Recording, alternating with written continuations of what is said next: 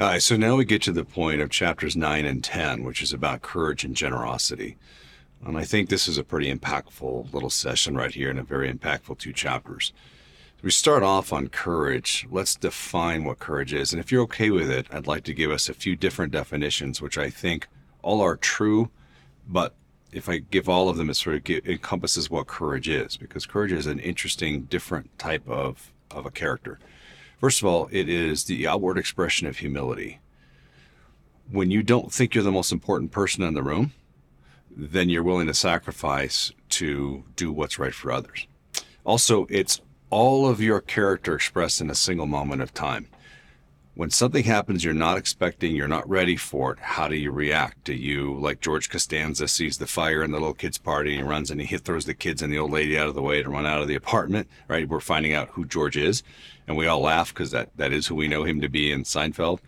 Or is it something that you immediately turn towards the fight? Do you run towards the gunfire or away from the gunfire? Lastly, I would say courage is being afraid and obeying God anyway. And I think that one really gets us to the nexus of the point because there are so many times we're, we're held back from obeying the Lord because of fear. Sometimes it's rational fear and sometimes it's irrational fear. Sometimes it's seeing disease and sickness. We see during the Black Plague when people fled the cities and left the sick everywhere, and it was the church that came in and cared for them. And all right, we saw that kind of character back in the Middle Ages. How did how did that compare to how we behaved during COVID? Courage, having fear but obeying anyway. The, the chapter on courage in the book starts with another cop story, and I won't recount that here, but I do want to go into a different story that's not on the book that might be helpful. One of my favorite books in the Bible is Malachi. Malachi is the last book of the Bible or the Old Testament written before Jesus is going to come. And God's about to stay silent for three to four hundred years between Malachi and the coming of the Messiah. He knows this is the closing up of his word for a, a while, and he's got some very pointed things to say. In Malachi chapter 2, God is going off on the priests for not preaching his word. They're not standing up for him. They're not preaching his word accurately, and some of them are doing it for selfish gain. And God, as he's pointing this out to them through Malachi, he says, Look at my servant Levi. He was filled with wisdom. He turned many from their wicked ways. Be like Levi. So then we ask, well, who was Levi? Well, if you're a Bible student or a pastor, you probably know Levi was one of the patriarchs, and the, the priestly tribe was named after Levi. But wait, what do we know about Levi? When God says be like him, what do we know about him? Well, actually, there's only one thing we really know about Levi. In Genesis, I think it's chapter 33 or 34, Levi's sister Dinah goes out and she gets raped by a prince, a local prince. And a couple days later, the prince brings his dad and they go meet with Jacob. And the boys, the patriarchs, are out in the field working. And they're negotiating buying Dinah to be his wife because he enjoyed raping her so much. Now he wanted to own her so he could do it whenever he wanted to. And really, as a travesty, Jacob's actually negotiating with these two people. When the patriarchs come back and they hear what's going on, they're incensed, they're infuriated. But nobody does anything except for Levi. Levi says, You know what? We're okay with you marrying our sister. Just that you, you have to be circumcised if you want to marry her so that we can then start intermarrying with you guys. And Levi's being deceptive when he says this. So they say, okay. So they go back and they have everybody in town, every male in town, circumcised so that this prince can can now own their their sister Dinah. Imagine Dinah being raped and now she's being sold by her father. Two days later, when they're at maximum pain from their circumcision, Levi grabs his brother Simeon and they go in and they kill every male in town. And then it says he rescues his sister, brings her back home. And when he brings her back home, does Jacob run up and wrap his arms around her and say, Oh, my daughter, I'm so sorry, and you're back and you're safe? No. He looks at Levi and he says, You, you brought trouble on me this day. And Levi looks his dad back in the eyes and he says, Should we have let him treat our sister like a prostitute? All right, so that's Levi. That's all we really know about Levi, and God, as God tells us to be like him, except for one other thing. A long time later, about I think it's about 40 years or so, Jacob's now on his deathbed, and we've gone through the story of Joseph, and the brothers all went and saw Joseph and all that, and now They're in Egypt. Joseph is dying and he's giving his blessings out to his sons. These are prophetic utterings that are going to affect them. And as he says what he's going to say, he looks at Levi and he goes, You, you brought trouble on me. How dare you? You will not have an inheritance with your brothers. When the tribes go into Israel, you won't have an inheritance. You'll be scattered. Now he thinks he's cursing Levi, but did he? Mm. Because we see that Levi's descendants actually, when when the golden calf came, and Moses says, "Who fears the Lord?" It was the descendants of Levi who stood up with Moses, and Moses blesses them, and God turns his descendants into the priestly tribe. So instead of getting one twelfth of the inheritance like all the other tribes, they actually get one tenth because the tribes all have to tie to them one tenth. So he actually gets more. Scattered? Yeah, scattered as the priests of Israel. So as Levi did what was right and courageous and bold, and even despite the cursings of his own dad, God ultimately blesses him and his descendants. And that's what we know about Levi. Now, I'm not sitting here arguing for his method of operation. We're just simply telling the story that that's the story that we know great courage. He stood for his sister. He stood for her safety. He rescued her, it says. And he brought her home. And he says, How dare anybody treat my sister that way? And God ultimately, and he had to wait for that reward a long time, but he rewarded him for what he did. And actually, you know, you'd be hard pressed to, to name many of the tribes of Israel, but we'd all be able to say Levi, wouldn't we? So we mentioned many definitions of what courage is, but how does that play itself out in real time. I mean, likely none of us are going to go and kill all the guys in a town to rescue our sister. So, what does that mean? Well, it means stepping up where you are. It means we're seeing right now some of the biggest travesties we've ever seen. It, my friend John, John Stonestreet has a great quote. He said, What was unthinkable 10 years ago is unquestionable today. If you see the epidemic of what's going on with this transgender movement, of literally schools trying to teach uh, talk little girls into saying that they're boys and going in and having a $70,000 surgery to destroy their lives when they don't even know really who or what they are. Who, are we standing up? What about going to the school board, running for the school board? What about standing for justice? What about taking a serious interest in who's running for DA in your county and ensuring it's somebody who loves justice, who will put bad people in prison and defend the, the innocent? Little things like that. What about standing up for truth in your church? for you pastors, teach the word of God. Remember the whole story we just talked about started off with God going off on the priests in Malachi chapter 2 for not standing up for his word. And it's actually a really interesting thing there. Malachi 3 and 4, he talks about people grumbling against the Lord God and other people standing up for him. And it says the Lord came and he listened to those people who were standing up for him, who were def- defending his name, and writing their name down in a book so it would never be forgotten that what they had done. And remember, it says in Revelation, that people were brought up and they were judged by what was written in books. So we have God writing in books the people who defended his name boldly, writing them down, and then we have all the way at the end of Scripture, being people being judged from what was written in the books. Let us have great courage written in the books of our lives. You know, as I go around and I talk to people, one of the things I hear, uh, probably more than any other thing, you, you would think I hear, oh, Mr. Harrison, I, I, I, struggle with pornography. I struggle with lust. I, I struggle with financial problems. And I do hear those things a lot. But the thing I hear more than anything else is I'm scared. I'm afraid. Proverbs 28 1 says that the wicked flee when no one is pursuing, but the righteous is as bold as a lion. Righteousness and boldness do go together and courage. And so I would say courage, like we talked about, it's the outward expression of all your character in a certain moment. It, it is not something that you're going to say, I'm going to do. You might be able to think about something and do a bold thing, but you really find out who you are when you didn't have a chance to prepare. Who are you?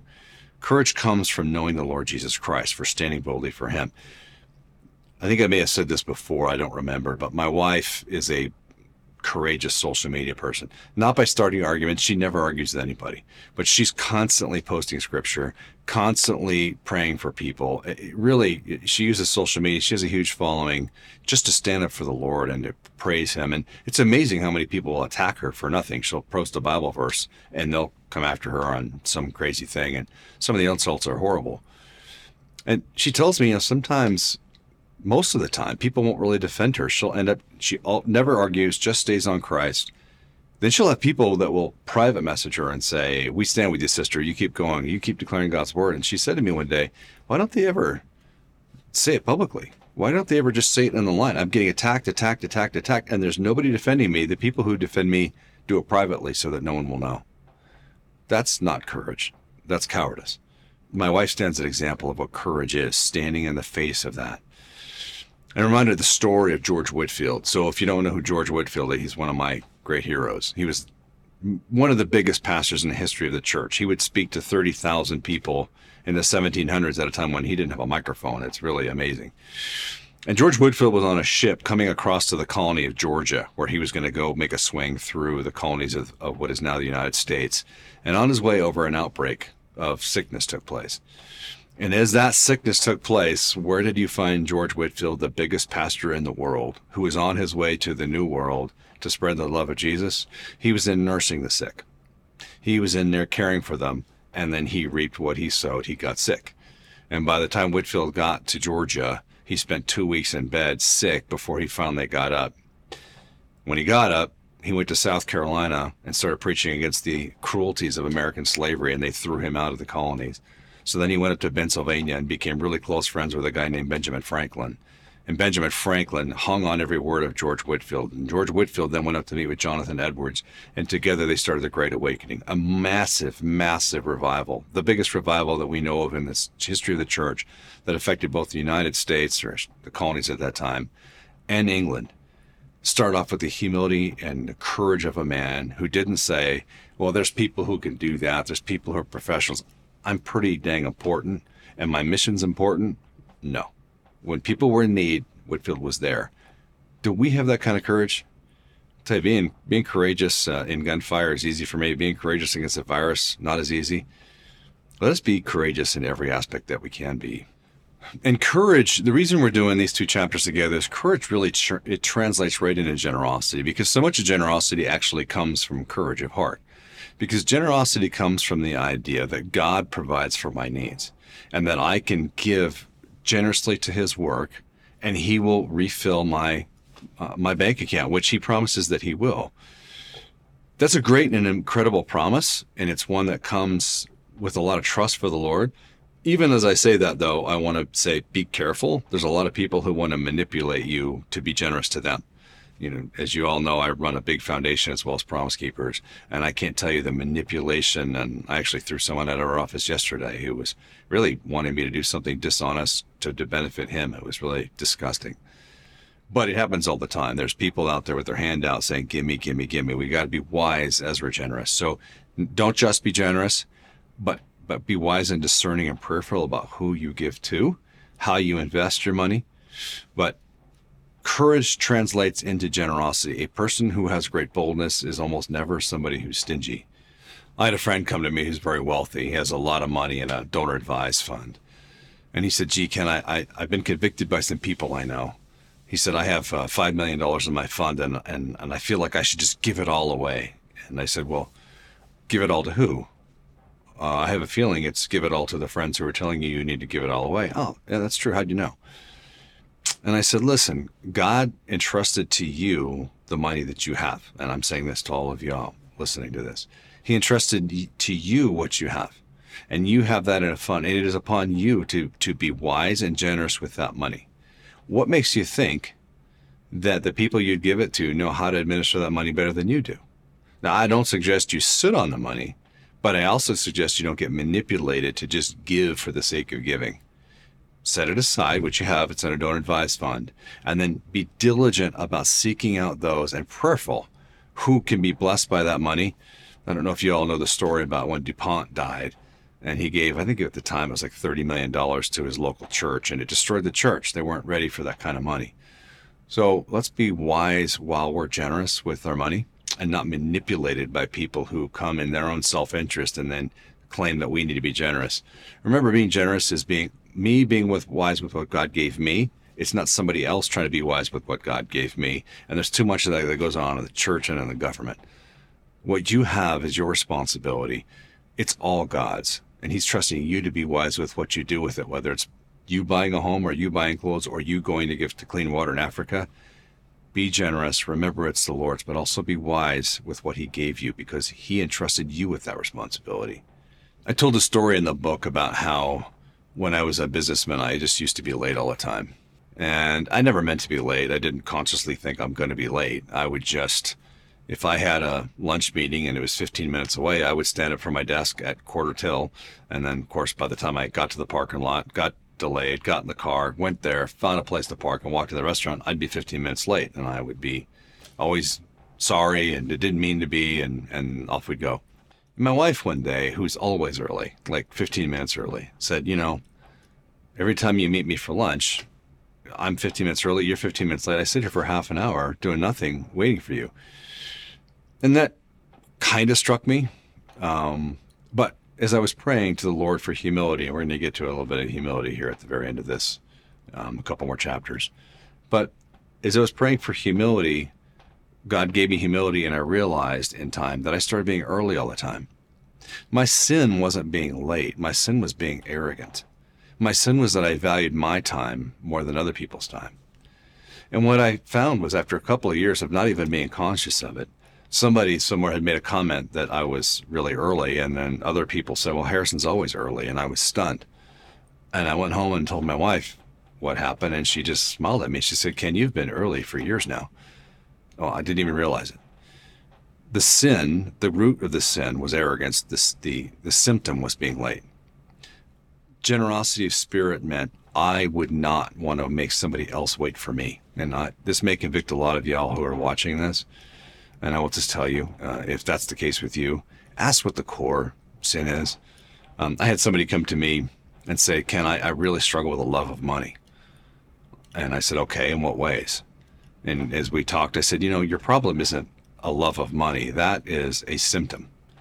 There's a, there's a cause. What's the foundation? Because if you want money so bad, well, money is maybe you want security. And so you don't really trust in God. You don't really have faith. And so there's never enough money in your bank account. We had a woman at Waterstone here that I run who we went to her to give some of the money from her fund away. And she said she would not want to give it away because she only had $100 million and she didn't know she could pay the gas bill. That's a true story. So you, you might love money because you, you, you don't have enough security, or you might love money because you have pride. You want to be the big guy in the Ferrari and have everybody look at you, or you want might want money because you want power. You want to control others. So the love of money is really a root of a different sin. What is that sin? Well, I would say the same thing around courage, around being late. What is the thing in me that's causing me to do this? And so if you are not of a generous spirit, if you're not a big tipper, you should be as someone who loves Jesus if you're not someone who is always looking for ways to bless others, whether it's tax deductible or not, why? There's got to be something else going on. Look at the core of who you are and ask the Lord to reveal that to you. Like He revealed to me years later why I was always late. It wasn't that I was tardy, it was that I was arrogant.